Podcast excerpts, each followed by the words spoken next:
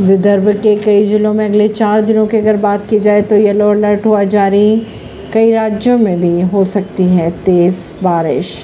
BMC की अगर माने तो अरब सागर में ऊँची लहरें उठ सकती है, ऐसे में लोगों को सावधान रहने के लिए दिशा निर्देश दे दिए गए। बीएमसी ने गुरुवार को ही मुंबई के सभी स्कूल, कॉलेज बंद रखने के निर्देश जारी कर दिए हैं। शुक्रवार की अगर बात की जाए तो देश के कई इलाकों में भारी बारिश का अलर्ट जारी है।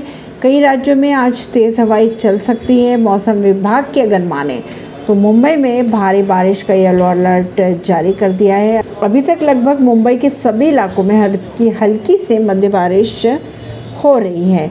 इसके चलते कई इलाकों में जल भराव की समस्या हो चुकी है। ईस्टर्न और वेस्टर्न एक्सप्रेस वे पर धीमी गति से ट्रैफ़िक चल रहा है। लेकिन अगर चैम्बूर की बात करें तो साउथ मुंबई को जोड़ने वाला ईस्टर्न फ्री वे पर ट्रैफ़िक सामान्य ही है। ऐसी ही खबरों को जानने के लिए जुड़े रहिए जनता से रिश्ता पॉडकास्ट से, परवीन दिल्ली से।